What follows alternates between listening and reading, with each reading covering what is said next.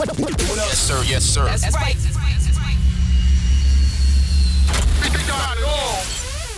They say what? Last hired, first fired. Right. So it's like, you know, you got nine to five, you got digital products, you got real estate, and whatever else. Like, you got to figure out what that's going to be for you. You know, like, you have to figure out a way to make money outside of your job. The majority of us are not in these lucrative careers, right?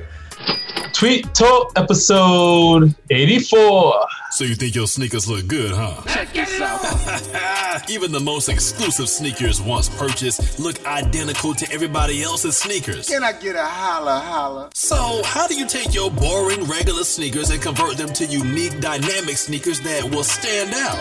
Yo, that answer is easy.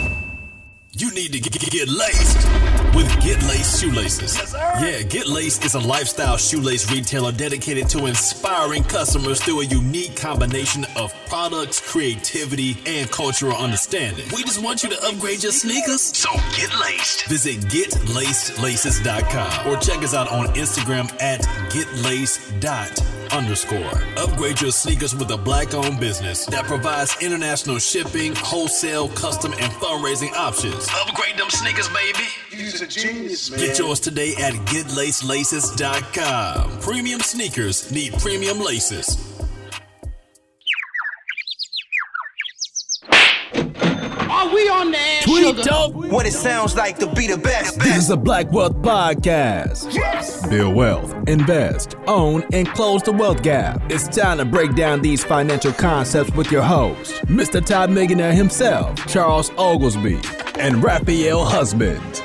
Yep, yep, yep. Yo, what's up, man? What's going on? This is Raphael Husbands, co-host, co-creator, co-founder, one half of Tweet Talk, Black Wealth Podcast, along with Charles Oglesby, aka Todd Millionaire, still on hiatus from recording. Doing another one without him tonight. Uh, you can still follow us on Twitter. Follow myself, Raphael, at Work Money Life. Follow my partner Charles at Real Todd Billion on Twitter. You know, follow us, man. Follow us for the show. Here at Tweet Talk, we dissect tweets and uh, talk about building back well. And tonight I got a special guest, my guy Samuel Dolcine of the Black Real Estate Dialogue Podcast. Welcome back, Sam. What's up, man? How you feeling? I'm good, bro. Introduce Yeah. yourself to the people. What's up, everybody? Uh, my name is Samuel Dolcine. I am the host of the Black Real Estate Dialogue podcast. Um, podcast has been around for about a year and a half now. Um, I think we're 50 something episodes in. Uh, so it's been a good ride. Um, looking forward to this podcast. Uh, it's cool to be on the other side.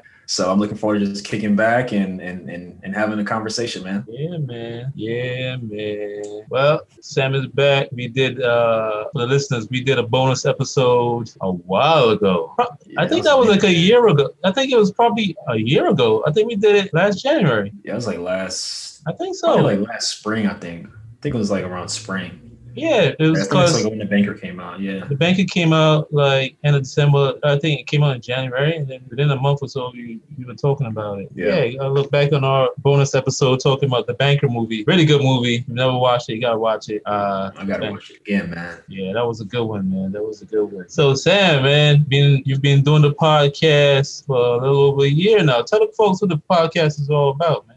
Yeah, so the purpose of the podcast is to to share the stories of successful Black real estate investors, um, and my story as a real estate investor, just along alongside it, um, really to share stories that really aren't being told. You know, I get really excited um, every time I interview somebody, uh, especially sometimes no, these people have never been on a podcast or they've been on a few.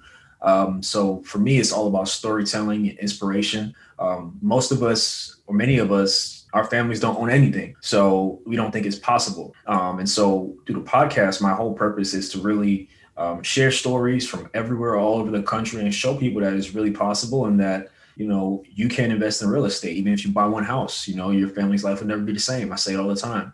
Um, so I think just a, a big part of that is seeing somebody who looks like you doing it. So that's a big part of um, my motivation, and it's kind of like a overview of the podcast. That's cool. And you even had, like I was gonna say, that you had a tweet where you said, "I don't care if my guests have 50 followers or 50,000. The purpose of the show is to share stories that aren't publicized and to inspire the community not to clout chase." Now, you just pretty much, I just pretty much almost repeated what you said. Now, that's the purpose of the podcast, but what made you start it in the first place, though? Yeah. So, uh, to be honest, I was thinking about at the time, like the summer before I started it, I had really gotten exposure to this like Black wealth movement, and in like the fall, the spring of 2019.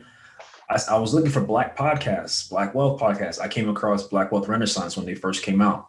Um, and I started hearing all these people, and I'm like, wow, like this is crazy. And I had been off social media for a couple years, so I just was completely oblivious to everything going on. Um, and so at the time, I was also getting ready to buy my first property, and I was like, all right, cool. Let me find a black real estate podcast, like specifically about real estate, so I can kind of learn. And you know, I couldn't find one. Maybe there's some that exist out there. I just couldn't find it. So I was talking to my boy. When, he made my logo, he made everything.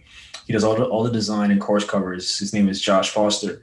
And I said, hey man, I'm thinking about starting a podcast about uh, real estate investors, black real estate investors. We didn't have any conversation. He said, do it. And so we kind of got to work. We he started my logo. I set a date for it to come out. I didn't know what the heck I was doing. Um, but yeah, it just started because I was trying to provide and fulfill what I couldn't find. Uh, so I'm like, all right, let me not complain. Let me provide a solution. Let me try to do something to help. Um, so that was it for me. That was like the primary reason um, that I started at that particular time. And, you know, thankfully I've, I've kept going. Hasn't been easy, but I'm still here. That's cool, man. And when when we started this podcast, I just noticed that Charles was dropping a lot of gems on on the timeline on Twitter. And people kept asking, like, can you explain? Can you expand on that? And most of the time they understood what he's saying. Not all the time, but most of the time I was getting it. But I, I saw a lot of people weren't understanding, man. And so we just started up kind of like the same purpose, like trying to feed our people, man trying to help out you know so you got you started the podcast roughly around the same time as you got your first property Mhm. out of state Yeah. so you're doing two things for the first time at the same time what was that like Man, it was crazy. Like the date that the podcast dropped, which was October 14th or 15th, 2019, I closed on the 15th. So imagine that. Um, podcast dropping, I'm like closing on a property. It was just crazy, man. It was like just kind of surreal. Like it was like a lot happening and a lot going on at that particular time. Um, but yeah, man, it was it was it was wild. It was it was kind of stressful, but it was an exciting time too because new things are exciting, right? So yeah, I mean, it was a fun time. It was an exciting time. Um, I didn't plan for it to happen that way. I didn't know it was going to happen that way. You know, that's just that's, that's just kind of the way that it happened, man. But um, yeah, it, it was wild. it was Yeah. wild, man. I I can imagine, man. Can imagine. There's a lot going on. So, you, what made you go out of state? Yeah, man. So I, I, I knew I wanted to invest in real estate, and I live in LA. For those who don't know, um, Inglewood specifically. And so I'm like, all right, I want to invest in real estate. I don't have that much money. I don't make that much money. I didn't know about all these different programs you could do and stuff, right? Like FHA and that. I didn't know about none of that stuff. So I'm like, all right, what is the next best thing? So I just started looking on like places like Bigger Pockets and things like that. And I'm like, oh, okay, people invest out of state. Like people who live in expensive places, they invest somewhere else. Really? That's the thing. Um, and so I spent like a year just studying a year getting ready for it. And I'm like, all right, I guess this is gonna be it. So I made up my mind that I wanted to uh, invest out of state, and I just had to kind of figure out how to get it done. Um, it wasn't easy, but you know, thankfully, I was able to eventually, you know, find the right information, find the right people, and find the place to do it. And yeah, I've had the property for about a year, a year, year and a half or so. Um, Mhm. I actually just fired my property manager, so I'm self-managing it now. The tenant will make their first payment to me next week. So yeah, self-managing it. Um, it's in Ohio, Dayton, Ohio. Um, and so yeah, yeah, it's kind of kind of wild. I think it's definitely one of the craziest thing I've done. And I didn't tell a lot of people about it when I was doing it because um, I didn't want anybody's like limiting beliefs or negative thoughts to stop me from what I wanted to do. And believe it or not, there's a lot of backlash after from people I knew. Like, you were like, you're crazy. How could you do that? Why would you do something like that? Like you can't drive by it. You don't know who's gonna do this. You don't know who's gonna do that. But little did they know, I got boots on the ground. Like there's a woman I can call who I met on Bigger Pockets. I call her right now. Say, hey, can you drive by? Can you check on something for me? As a matter of fact, she came with me to the property when I went out to visit. So it's like I knew this is what I wanted to do, and I was gonna do it. And not everybody was gonna know until it was done. You know what I'm saying? So, uh, you know, it's going well. It hasn't been perfect. There's been bumps in the road, but you know, I, I don't, I don't regret it. I definitely don't regret it. It's opened a lot of doors for me. Um, you know, helped me to make the course, um, which has been great. It's done very well. Um, so I can't complain. It was definitely worth the investment. That's cool, man. Cool, cool. Just want to shout out real quick to the advertisers, sponsors of the show, Todd Capital, you know, for all your affordable financial education needs. You know, Okiefa Shades, they got the finest shades to fit your lifestyle. My guy Marlon Parker at Get Lace Laces, because premium kicks need premium laces. And last but not least, Pure Body Company for your all natural body care needs. Now, you you had a you had a tweet where you said said start building other sources of income while you have a job. You gotta talk about that one.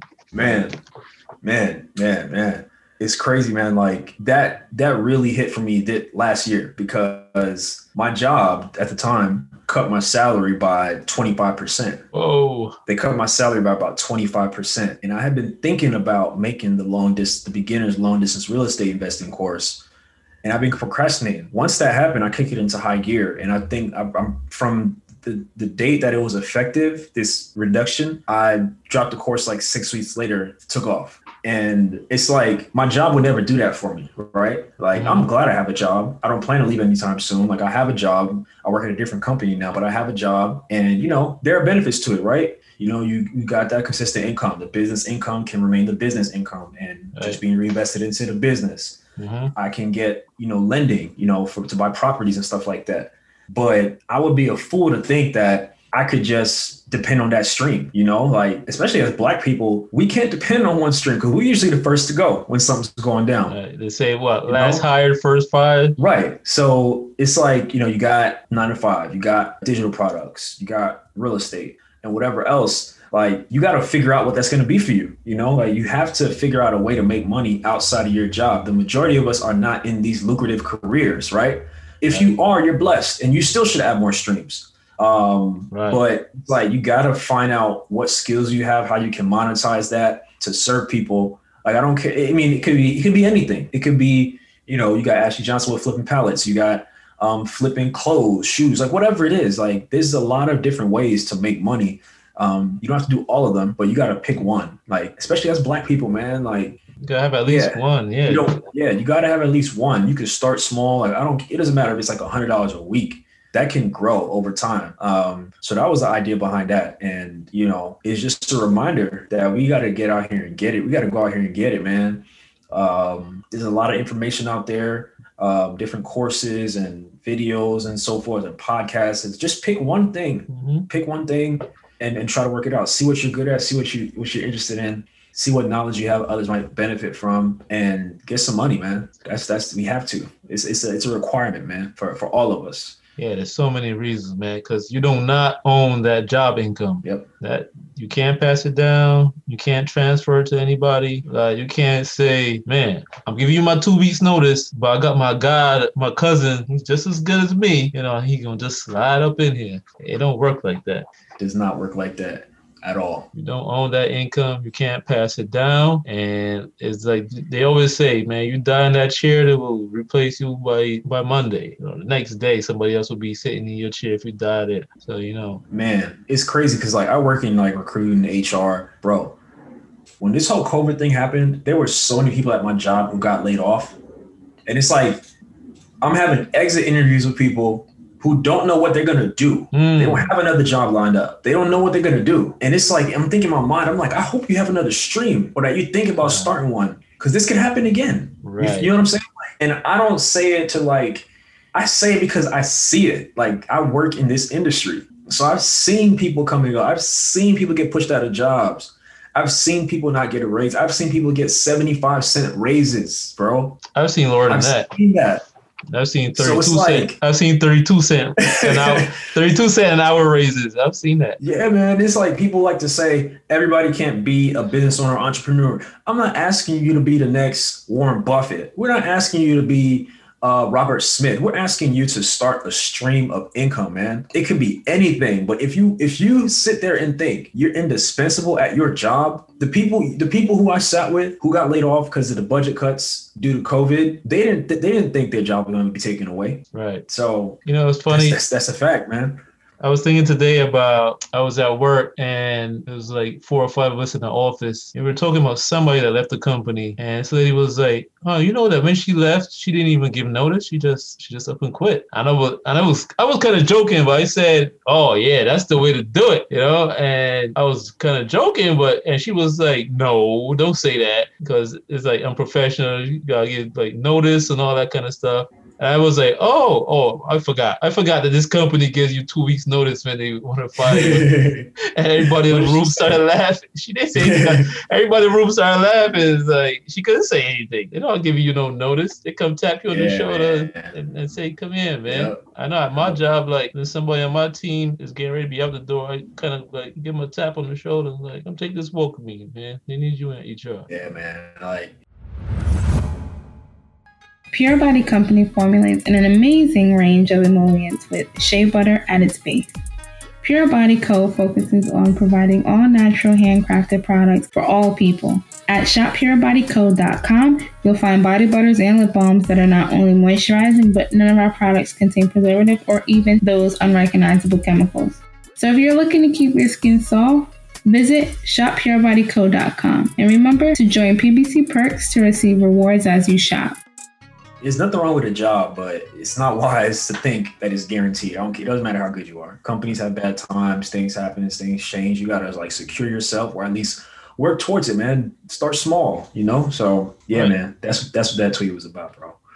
And it's like you said, even if it's something like uh, just a hundred bucks a week or even fifty bucks a week, whatever, like your job might be covering all your expenses and you you you're okay, but the actual little change could be your investment money. It's Mhm. gonna build the wealth for you. So start building that side income, man. Now, on the second part of that tweet, yeah, on the thread, going back to what you were talking about before, you said jobs won't pay you what you're worth. Savings accounts won't do it either. Take your 9 to 5 income and use it to grow your passive income over time. If you live in an expensive area, investing out of state is for you. Now, you were just talking about that before, and you decided to create a course. Talk about that. I mean, were a lot of people hitting you up about that, or what, what was it? Yeah, so I just I was just thinking about another way to to help people to serve people, man, because man, I didn't have any help when I started, man. I didn't have anybody who I could call on. Who now, I mean, obviously, I got plenty of people I can call, but I don't have Mhm. anybody I, I could call on. Like, hey, have you invested out of state before? How should I do it? What are you supposed to do? I didn't have any of that. So for a year, man, I, I was on bigger pockets. I was listening to any real estate podcast I could get my hands on. I was connecting with people in the forums, um, doing all those things, going to webinars, uh, just soaking up everything to try to get some kind of direction. And then I finally started to connect some of the dots. And it's like, I spent a whole year doing this. I, n- no one else should have to spend the time that I had to spend trying to get the information that I was trying to get. So that's the reason I created the course. You know, I had I got had a focus group who helped me put the course together, give me feedback on different parts of the course. You met for like four consecutive Saturdays. Um, and the course has done well, man. Um, but yeah, for me, it's just like giving people what I didn't have. Um, that was that was the main thing. Giving people what, what I didn't have. Uh, you know, I think that's such a, a such a hack with courses, especially those that are well done. Like Mhm. the inform, you get information, but you also get the experience, right? So it's a Mm. very very comprehensive course. Like I put a whole lot of effort into it. Like by the time I was done um, with the course, I needed like a week off. I didn't take a week off, obviously, but I was I gave it everything I had, you know. So um, yeah, that was the idea behind the course, just taking my experience, my research, and putting it in a format where people can take it in and and you know if that's something they want to do, they have the information or they have the information to get to step one. You know, like it's primarily for beginners, Mhm. you know, not for moguls and those who made it already. It's for those who just need help getting to the first one because after that, it's a snowball. Right, right, right. Now, I know you saw this story. I know you saw this story. Amazon pledged lately, uh, recently, two billion dollars for a housing equity fund to develop affordable housing close to the three of their uh, headquarters. One in Arlington, like around in Arlington, Virginia, Seattle, Washington, and Nashville, Tennessee. So Amazon is is some people might think this is a good thing. Some people think it's a bad thing. Uh, I mean, some people might think it's some kind of greedy play. I don't think it is, but you know, Amazon is saying they're going to put two billion dollars into developing affordable housing in these three places. What is your opinion on this? So I posted this on my Instagram page, and there was a lot of backlash besides those who actually read the article. Um, and a lot of people were like, "Oh, it's gonna be the projects all over again," but no, that's not what it's gonna be. If you read the article, like it's this, it's it's it's a it's, it's a lot more than that. So for me, it's like, what's the alternative? Mm. You you said Seattle, where else? Nashville and and Arlington, Virginia. Arlington, Virginia. What's the alternative? Seattle's expensive. Virginia, Northern Virginia is expensive, from what I understand. And Nashville is. What's, what's the what's the alternative, especially for their workers and people who maybe can't afford to live you understand what I'm saying? Like, I right. why not why not wait to see it play out? No one else is stepping up to say we're gonna put up all this money. Like, I think we should wait to see how it plays out. But you know, people rightfully so feel how they feel about Amazon. But most of these people who feel how they feel about Amazon, they got a Prime package coming every other day. that is true. The problem is everybody uses it. Like company, you don't know anybody in your phone book or in your text message thread who doesn't use Amazon. This is true. Now, you know, people that see this as a negative, I guess some of them they're gonna they're gonna find a negative anyway, especially if it's coming right. it's talking about Amazon and Jeff Bezos. Uh, you know, these are the yeah. people that want to talk about eat the rich. You know what I mean? Like, yeah, yeah. They don't care. They, these are the people that are saying like nobody, no one person should have that much wealth. This mm-hmm. and that. Like billionaires should not exist. Um, Um, first of all, I don't know what saying that is going to do. Like, let's right. say, if, let's say if it's true, like no one person should have this much wealth. Like, okay, now that you said that, what's that going to do? Absolutely nothing. But the people that are saying this is a negative just because they hate Amazon, they hate Jeff Bezos, you know, is a damn if you do, damn if you don't. If he doesn't do anything right. positive, then he doesn't care about his workers. His workers can't afford rent, whatever. Now, me on the other hand, me personally, I I did see my my mind definitely went to a negative as soon as I saw that, but probably in a different way than other everybody else. Because when I saw that before even reading the article, I'm thinking to myself, damn, this is what Charles talks about. You can't leave the solutions to other people. You can't have the solutions to our problems come in from other people. Because the way I see it, like some people might think he has ulterior motive, ulterior motives, something negative is gonna happen. I don't think he has ulterior motives. Maybe he does. I don't know. And but I think the problem is it's very possible he could build some type of wealth from this, like inadvertently. Like maybe that's not what he's trying to do, but the wealth goes to the people who provides the solutions. We've said that before on this this podcast. So he might not be trying to benefit from it, but he probably will somehow, some way, or possibly will. Somebody, well, somebody else is going to benefit besides us. I mean, we we're going to get some of that affordable housing, which is cool, but we won't be building wealth off of it. Getting a getting a, a, a cheap apartment is not the same as building wealth. It's definitely not. But that's just the way I see it. You know, we, we should be providing solutions to our own problems. You know, so I see it as the whole thing is. I think I see it as a positive, but at the same time, we should be doing more for ourselves too. Stepping up. I hear you. I hear you. But that's something to watch. Something to yeah. watch. We'll see how it plays out. Yeah. And this episode's segment of Black Billionaire Banter, let's talk about the tale of two funds. Just thought of this. Um, Jay Morrison and Chris Senegal. Oh, I thought you were gonna say something else. Oh no no no no! I'm not talking about that that situation. No no no no no no. not talk about that situation at all. No. So we all kind of kind of know the story with Jay Morrison and you know the Black House and the Tulsa Real Estate Fund. I, I forgot the name for a second. Tulsa Real Estate Fund, TREF. TREF. You know that is what you call negative publicity of the yin yang. Everybody's been coming for, for this guy for probably what over a year now.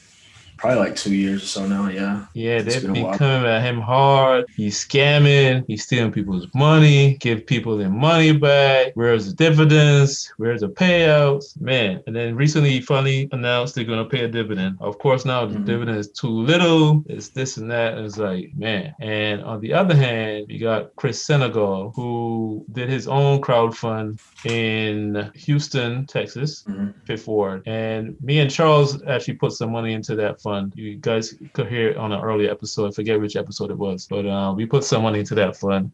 And and what's funny is right around Christmas time, got an email from the, the crowd fund saying, Hey guys, surprise, surprise, we're getting ready to pay some dividends. We didn't expect to be able to, to pay a dividend so soon, but we're going to be able to pay you guys a four percent a four percent dividend. And it's only five months after we close the deal and, and close the fund and all that. I was like, wow, that's cool. And I only put five hundred in. So that twenty percent, that I mean that four percent turned out to be twenty bucks, literally twenty bucks. And you give us a choice to either reinvest the dividend, the dividend, or get a check. Of course, I'm like, what the heck am I going to do with twenty bucks?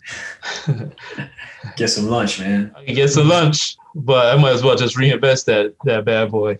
You know what I'm saying? But I was happy to see that 20 bucks. I mean, to know that we got a dividend, we put money in and we got a return in five months, four percent. Sometimes you can't you can't look at the dollar amount. You just got you got you gotta look at the percentage sometimes. And remember that the bank is paying you 0.001 percent, you know what I mean? So and I remember they they both did um, either IG Live or YouTube. They did an interview one time. Chris Senegal was interviewing him. Um, Oh, interviewing Jay Morrison? yeah, this is month. Really? This is, Where- yeah, this is a, this? this is like probably like eight months ago. So I mean, almost a year. This Oh. is this is a I while don't, know if I back. saw, I don't know if I saw that. Hmm, okay. It's a while back, and Jay Morrison said to him on the on on the interview. He said, "Boy, you had the gut right there. Like I wish I had done it the way you did it." He said, "Because you guys went out and got the asset, you got the bank, got the property first, and then you raised money." Jay Morrison and the Trust Fund, they went out and raised the money first, and then went looking for the properties. And he's like, "Man, I wish I had done it the other way around, man." But it was really cool. For those who don't know, the the Chris Senegal pro- product project was he found pretty much he pretty much brought a neighborhood, a couple of blocks. Uh, it's like 40 homes. I forget now. I'm not even paying attention to the project, even though I put some money in. Um, there's a bunch of townhomes and a couple of commercial properties in there too. And bought it up. He secured the asset at a discount, at a big discount, and he structured a deal where he, he will get owner financing, pay the, the owner back over a nice stretch of time, and he didn't even have to pay them for like a year or something like that. Raised the money. They raised over a million dollars, like a million seventy thousand, which which was like the the max you could raise, you know. And the idea was to keep the tenants that were already there and not raise the income, not raise the te- the rents on the tenants, but they will also reach out to black young black professionals that were making good incomes and bring them back to the neighborhood to raise the overall income in the neighborhood, so that then businesses would be able to come back to the, the neighborhood and they have a, a base there with people that can afford to shop at the businesses, supermarkets, what have you. And that's he's saying that that's one of the reasons that these big businesses don't want to be in our neighborhoods because they don't have the income there to support them. So it's really very interesting. And you guys should really check it out. His pro his project on buytheblock.com. Even though it's closed, go look at it and see the whole behind the scenes behind it. It's really great. But um, what do you think about that whole thing? Uh, I mean, I, res- I respect both of them. You know, um, I don't. I don't think I've never seen anybody do what Jay Morrison is trying to do. Um, and I'll be honest. I'll be transparent. Like at the time when the Tulsa Real Estate uh, Fund was formed and that whole movement, I was skeptical. And the reason I was skeptical because I was ignorant. I was uninformed. I didn't Mm. know how that stuff worked at that time. It's probably what seven, 2017, 18, whatever.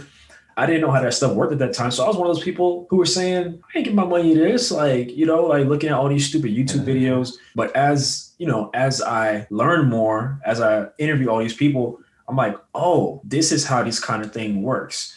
Um, Mm. And so I respect him because it's a courageous thing to do. It's a courageous thing to like be the fund manager and raising millions of dollars um, and being responsible for putting that, for deploying that. It's a lot of pressure. Um, he didn't have a blueprint. No one else had did it before in our community. So it's like there's bound to be mistakes.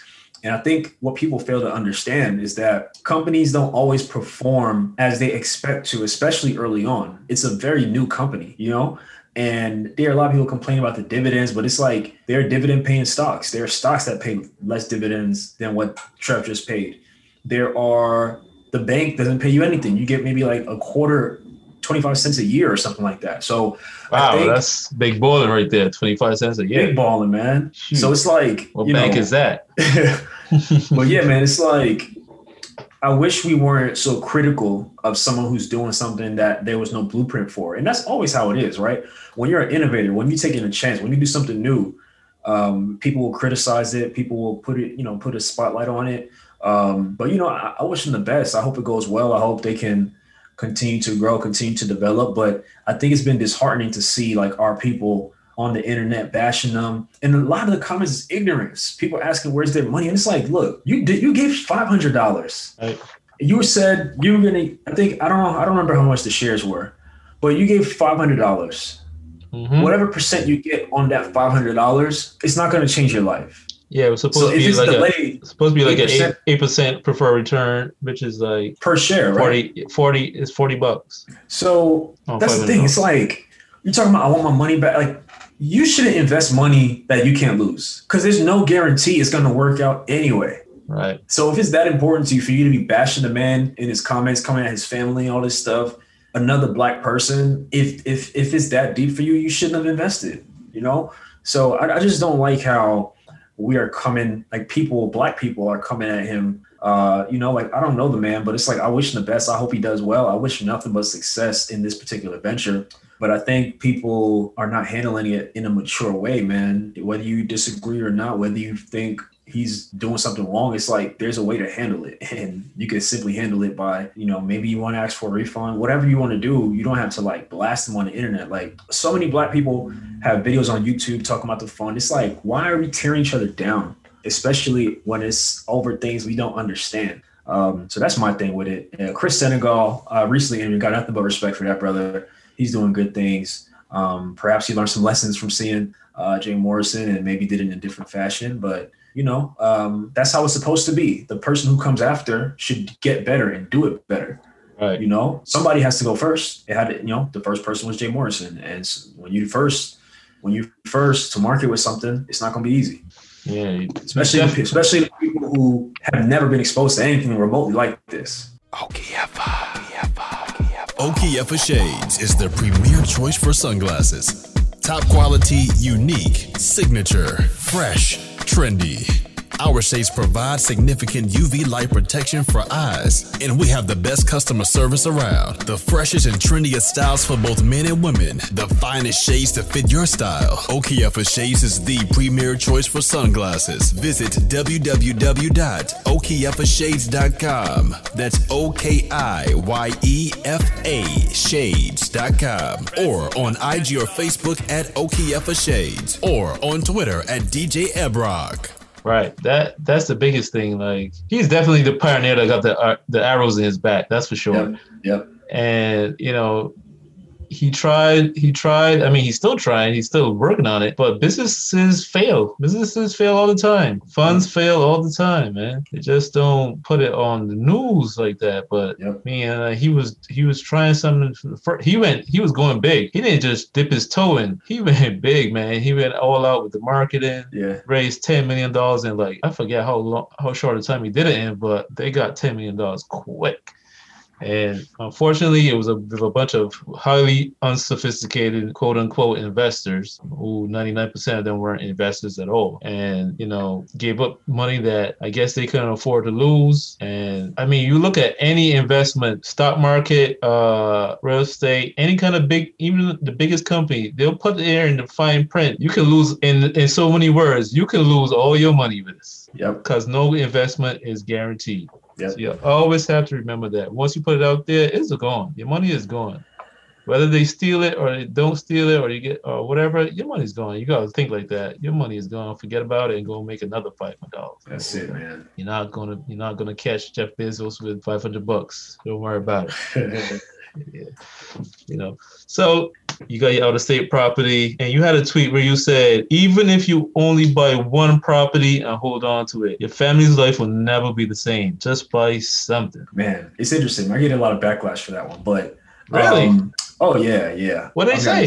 So people have said, "Oh, that's so irresponsible. How could you say somebody just buy something? And I'm like, first of all, you're taking it out of context. What it means is like the, the just buy something part is for those who have the information, they know what to do. They're not taking action. You need to buy something. Mm. But it's like your family's life will never be the same. Like if you buy a property, you just pay them, even, even if you buy a single family home, which they like to say is not an investment, even if you buy a single family home, you pay the mortgage off for You mean 30 you mean years. you mean a personal residence, right? Personal residence, right? No, not an Let's investment buy, property. yeah, No. let's say you buy a, a, a personal residence where you it's just you and your family. Mhm. Over the long term, you'll gain equity in that home. It'll appreciate.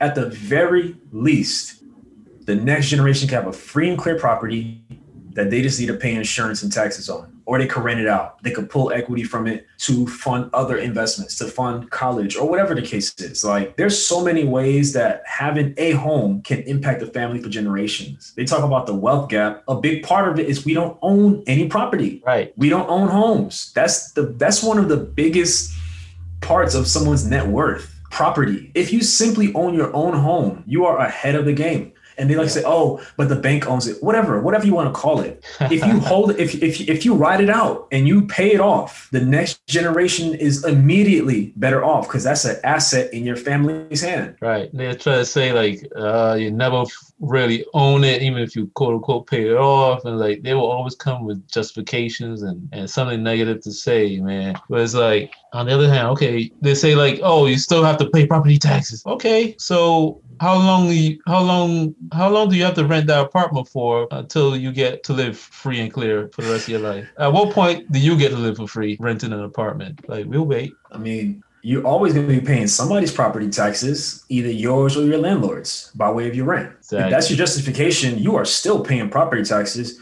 You're still paying insurance. You're still paying for maintenance to your landlord. Right, right. Now I don't understand. I, I hate when I see people talk about buying a house and people jump in like a house is not an asset. And most of the time you, you sit there and you're like, bet you don't have one. I could tell you don't have one. What you're talking about is not an asset. It, I, what I hear is when you could tell somebody's like broke, but they must have read like Rich Dad Poor Dad, and like they stop at that one that one part of the book that said a house is not an asset, and they just hold on to that for the rest of their life. Like Kiyosaki said, house is not an asset. So y'all people are stupid for buying a house. Like, you think he doesn't have a house? Oh, he says he got he got at least one. He's just saying that he doesn't count it as an asset, but he's got he's still he's still gonna buy it. He's still gonna have a house. I mean, it may not necessarily be generating you income, but that doesn't mean it's a bad thing to buy. Like if it even it, like even let's take off the investor hat. Even if it's for you and your family, like in many cases, people buy a house and the mortgage is less than they pay in rent, Mm. depending on where you live at. You know what I'm saying? Like if And you have to live somewhere. I think it's right, and if you're able to, if you're able to do it, do it. Right. And it's like you'll see like statistics somewhere where they say like the average white household average wealth is about 141,000 something like that. And then it said the average black family household wealth is 11,000. And look at the difference. That's like a house. That $140,000 is probably that's the that's the biggest difference right there. A house. If nothing else. Like you said, you pay it off, at least your children can live in it free and clear. Or your grandchildren. And you can't talk about generational wealth unless you're talking about children and grandchildren. That's what it that's what it means. So we gotta we gotta have a much longer vision and a much more long term view of, of life. Now, so you bought a property out of state. You said your family's life will never be the same. How how would you say you'll never be the same? You got one property. What do they do for you? My mindset changed completely Mm-hmm. because it's like psychologically it does something to you knowing that here you have a property someone else is paying you to live there is mind-blowing to me it's still mind-blowing to me i still can't believe it you know um so just being on the receiving end for once man you know Mm. being on the other side of the counter as they like to say that's been transformative providing somebody with safe comfortable housing being able to be of service to somebody man i went to the, i went to the property for the first time like a year after like in november about a year after I purchased it. I never met the tenant before. I met her. I went in the property and was you know she was showing me around and stuff. And she's like, "Yeah, I was homeless before this." Wow. She said I was homeless before this. So it's like even beyond the money, man, just to be able to do to, to help somebody in that way, I had no idea. I had no idea. So that's the power of real estate, man. That's the power of real estate. Like it's not even always about the cash flow. You know, like I'm not getting rich off of this property. Like I have other things going on, but it's like it's a long term thing. But I sleep at night. I'm like, you know what? She's good. Her family's good. They're enjoying it there, and it's my job to keep it safe, keep it looking good, help them live in dignity. Mhm. So, you know, it's giving me something I can teach others. It's it's giving me the experience and information to make a course that's helping hundreds of people. Um, so it's done a lot for me, man. It's done a whole lot for me. Yeah, it's, it's definitely changed me for sure. And I think people around me too feel like they can invest. They're like, man, you know, just seeing you do that, I'm like, dang, like you got a house now. Like sometimes you got to be the first to do it, even if you get backlash, even if people say bad things to you. You, it's it's about the people you can inspire. It's about the people you can help. And I'm just thankful that it's been able to do all that for me. That's cool, man. And I'd just like to say, I think I said something about this on an earlier episode. I don't remember, but it's funny to me when people say stuff like, you know, you never really owned a home, a house is not an asset, stuff like that. It's like this: we are we're dead in the wealth race. The racial wealth gap is huge. We are at the bottom of all the financial metrics.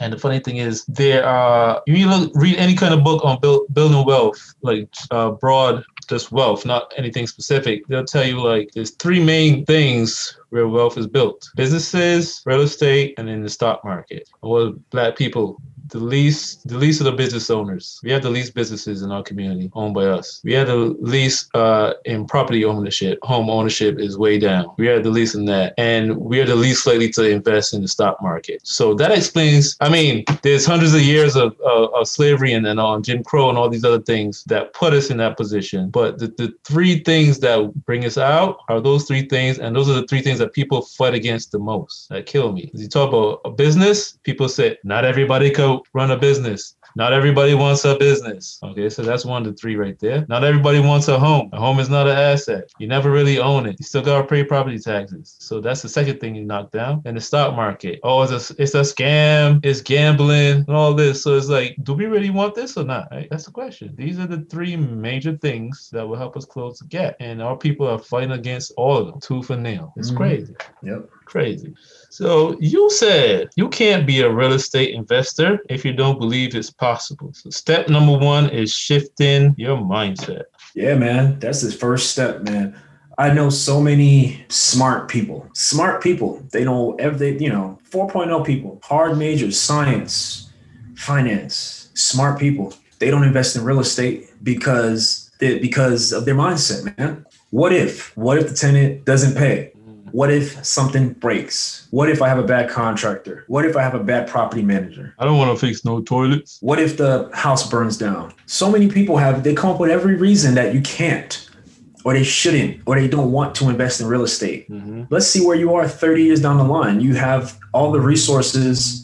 You are maybe you work towards a position to being prepared to actually buy something and you don't do it for all those reasons. Like you have to believe it's possible and you have to be willing to take a risk. You have that you have to believe. Like you can have the money, you can have the knowledge. If you don't believe, if you don't believe it's possible for you, it's just not gonna happen. You'll be in the same spot you're in in 10 years. So that was the thought behind that tweet. Like it's all in your head. It doesn't matter anything else you have, you know? Like I know people who make money, they don't own anything because their mindset. Yeah, it's like instead of coming up with all the reasons why you can't, how about you write down all the reasons that you can't? Exactly. Like Exactly. you don't have the cash, but do you have good credit? Put that down. You know what I'm saying? You don't have the money, but you maybe you know somebody who does. Mhm. You don't know one person who does, but maybe you know 10 people who do. You know. And I don't know, man. You got to think it's possible. This the only way. Because even if you have the the cash, if you don't think it's possible, you still won't be able to do it. Yep. That's the way it is. I meant to ask you you about this earlier, but I forgot. Now you you wanted to do it. You didn't know how. You you studied for like a year. You didn't know where to find stuff. How were you able to? How were you able to do it? Practically speaking. Yeah. So I did a couple things. So I put my student loans in forbearance, which means basically for 12 months I didn't have to pay it. And so I saved all that money. And I'm like, Mm. all right, I'm gonna use some of this money towards real estate. And I started reading and researching. I'm like, all right, I need more money. How can I get more money faster? So I called up my 401k plan and I said, hey, what are some options for me to use some of this money for something? He said, you can withdraw all of it, pay this heavy tax penalty, or you can borrow against it and pay yourself back. I said, okay, cool. So basically, combination of borrowing from my 401k, putting my student loans in forbearance. I think I put that into like a betterment account, getting like 8%, 10% for the year, whatever. Um, I put it in like an account, like a modest investment account for that period of time. And I had the money part of it, but then it's like, all right, well, where are you going to invest that? Um, and so I was listening to this podcast and um, they had like these investment advisors who can kind of help you out if you're trying to invest out of state. And they connected me to people in um, in Ohio and I think in Memphis. I want to say somewhere something like that. Mhm. Memphis didn't reply. Ohio replied. Ended up going out there working with the company out there that sells home to investors. Um, long story short, short, a property came on the market that I was interested in, and I was able to go through the process and close on that property. Um, so that's kind of like the, I guess, the bite-sized version of how I was able to do everything. It's cool, man. So you heard it, folks, man. You got to get creative. You got to look into different options. The thing about real estate, um, I mean, real estate business, stock market, all of it, any kind of investing, but real estate, I think people don't realize there's so many different avenues, man. There's so many ways to get in. There's so many ways to structure deals. Like some people use NACA, some people use FHA loans. If they're Yeah. military, VA loans. People do no money down loans. Some people use 401k loans. People wholesaling, all kinds. Man, creativity is out there, man. There's so many ways to get these things done. So many ways. Real estate is all about how creative you can be. It's all about how creative you can be. If you can be creative, you can overcome a lot of the I don't have this and I don't have that. Believe me. somebody out there that that was in a similar situation to yourself. If you don't think you could get it done, somebody out there is being where you are or worse, and they got it done. You just gotta keep listening. Keep listening to the Black Real Estate Dialogue podcast. You'll hear one of those stories, man. Just make sure you keep listening. Now, what I think, like I mentioned it before when we had Big Toke, we had talks on the show. I was uh, talking about we gotta work together more, like with our brothers in Africa, brothers and sisters in Africa, man. Like I saw a story about um, African Americans and people in Africa building a, a development in Accra, Ghana. They're like 200 units, and I mean that's just the future, man. Crowd funds and working together, we gotta do it, man, because we need that leverage. Mhm. You gotta work together, man. Not just here in the United States, but Caribbean, Africa, all over, man. Whole diaspora. Definitely. Definitely. So this last tweet, kind of different to the other ones, but I always wanted to talk to you about this one. This one was pretty popular, I think. You said Ray Kroc was 52 when he joined McDonald's. Stop age shaming people and putting man-made deadlines for when they need to achieve wealth. Age doesn't matter. You can be a hustler at any age. Got a lot of backlash for that too. Um, really? Oh my Oh yeah, people man. are saying, "Oh, Ray Kroc is a horrible example. He stole McDonald's." There's always that group of people who always immediately get mad about stuff, take things out of context instead of trying to really see what the person is trying to say. Whatever. But the point of that was, man, and I feel I've used that tweet multiple times just to drive that home. When I saw when I saw the founder, I'm like, Ano- man, Another good movie. guy, yeah, I'm like, man, this dude was kind of he took a shot, right? Mhm. He reinvented himself at that age. He saw further than the McDonald brothers could see. He saw how big Mm. this company could become. And he was 52 years old. And a lot of people give up on life because of how old they are. Like, you can still dream, you can still have great things happen. It doesn't matter if you're 40, 50. Look at how many people's dreams and goals didn't start to pan out until later in life. You know what I mean? Like, you and people love to say, oh, you're too old to do this, you're too old to do that. No, you're not. No, you're not. Like, you, you have to always believe it's possible for you that a better day is going to be there. You know what I mean? Like, Mhm. and that's that's the, the thought behind that tweet. Like there are people who give up. They think they, there's no hope for them because of oh, I've already had kids before. I've already had kids. I've already raised my family. It doesn't matter how old you are. You can always do something new. Um, and so I just hate the age shaming, man. I hate people age shaming others and age shaming themselves. You know, like if you if you thought more of yourself, if you thought things were possible, if your outlook was just different, you know, you don't know what can change. You don't know what can happen tomorrow, man. Um, a lot of people feel like if they're not a millionaire by 30, they're a failure. The average age of a millionaire is much older than that, you know? Um, and the thing is, like, we're, Right. the majority of us are first generation wealth. So it might take us a little longer to get there, but our kids will be faster for them because they're born into it, you know? So that's kind of the idea behind that tweet, man. Yeah, man, don't give up, people. Like, stop thinking you're gonna be millionaire in your twenties. I mean, well, it's possible. It is possible. Mark Zuckerberg became a billionaire in his twenties, but that is atypical. That's not that's not a typical story, man. That, that's like the unicorn. There's a reason why that's in the news because it is nowhere near typical. Average millionaire, forget about billionaire, but millionaire is like in the fifties. I mean, in this day and age, is probably that age is the average age is probably coming down because people are doing some crazy stuff now in this day and Great time age. to be alive, man. Yeah, Yeah. but you know, before like 10, 20 years ago, the average age of a millionaire is in the 50s. But it takes time. Yeah. It takes time for compound interest to go to work and do it do its magic. That's the whole thing. It takes time. That's why also dividend stocks, like black people always like what, you gonna really gonna put in a thousand dollars to get like three dollars back? like it compounds itself over the years. And the thing is, the Yeah. thing is specifically with that, like you gotta think about it. Like the other people, they've been on the dividend stocks, dividend stocks. They've been on that in that game for decades. Mhm. There must be something to it. Yep, it's not a coincidence. Like there's something to it. If they're doing it for decades now, like there's something to it, man. Don't don't don't play what you don't know. But we're gonna start wrapping this up. My guy Samuel Dolcine, Black Real Estate Dialogue. People be sure to check that out. Check out my guy Sam on Twitter at Bread Podcast. That's B R E D Podcast on Twitter at Bread Podcast. You can find him on Instagram at Black Real Estate Dialogue. Be sure to check in, man. My guy is on Spotify, Google Podcasts, everywhere. Everything, man. Find us everywhere. Over 50 episodes now, over 50,000 downloads. Man, what can we expect from from that Real Estate Dialogue in 2021, brother? oh man. Ah, I've been working like a dog this month in January of 2021, bro. I've been interviewing like crazy. Um, the main thing right now is I'm trying to get as much interviews stored up as possible. Mhm. um, and spread them out over the month so I can work on creating content, work on like, you know, corporate sponsors, work on like things of that nature, creating clips and things of that nature. Um, so yeah, we have a new segment of the show coming out, a commercial real estate corner. Um, so we'll have a woman who works in commercial real estate, um, kind of doing like a little series. So just breaking down different aspects of commercial real estate, you know, definitely something our people needs to be aware of. Um, but hopefully just con- con- continued growth, man, continued growth. Uh, this is this year's the year of growth. Just want to reach more people, want to keep impacting more people, and coming up with new and innovative ways to do so. Um, but yeah, you know, join us for the ride. Check out the podcast, check out the page and products.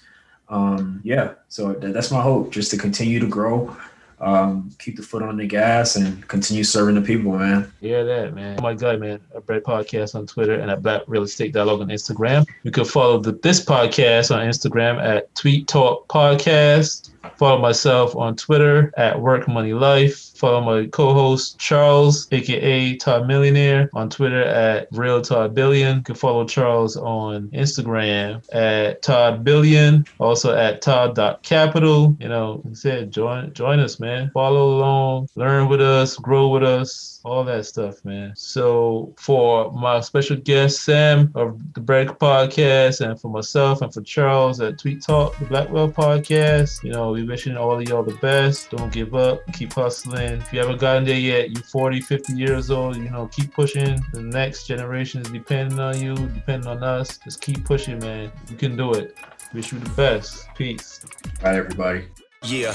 Yes, this is Donald the Voice, the official podcast editor and producer of the Tweet Talk podcast, featuring, of course, Charles Oglesby and the man Raphael Husbands. And look, man, if you just listen to this episode, then you know exactly what I'm capable of. You know my swag, you know what I can do. And so, without any further ado, I kind of want to give you a special offer for Tweet Talk podcast episode listeners. And here's what it is head on over to donaldthevoice.com. And if you have podcast or video editing needs, let's talk. And of course, I'm give you a real, real nice deal. But you have to mention that you're a Tweet Talk podcast listener. And this offer isn't gonna last forever. So if you're on social media or you have a business or you got something going on to where you need somebody to edit and produce your content, come and holla at your boy. And I promise to take care of you, our dedicated listener to the Tweet Talk podcast. Again, head over to donaldthevoice.com and hit the contact page and let's have a little conversation. Okay, back to your day, your evening, your morning, whatever's going on. Peace.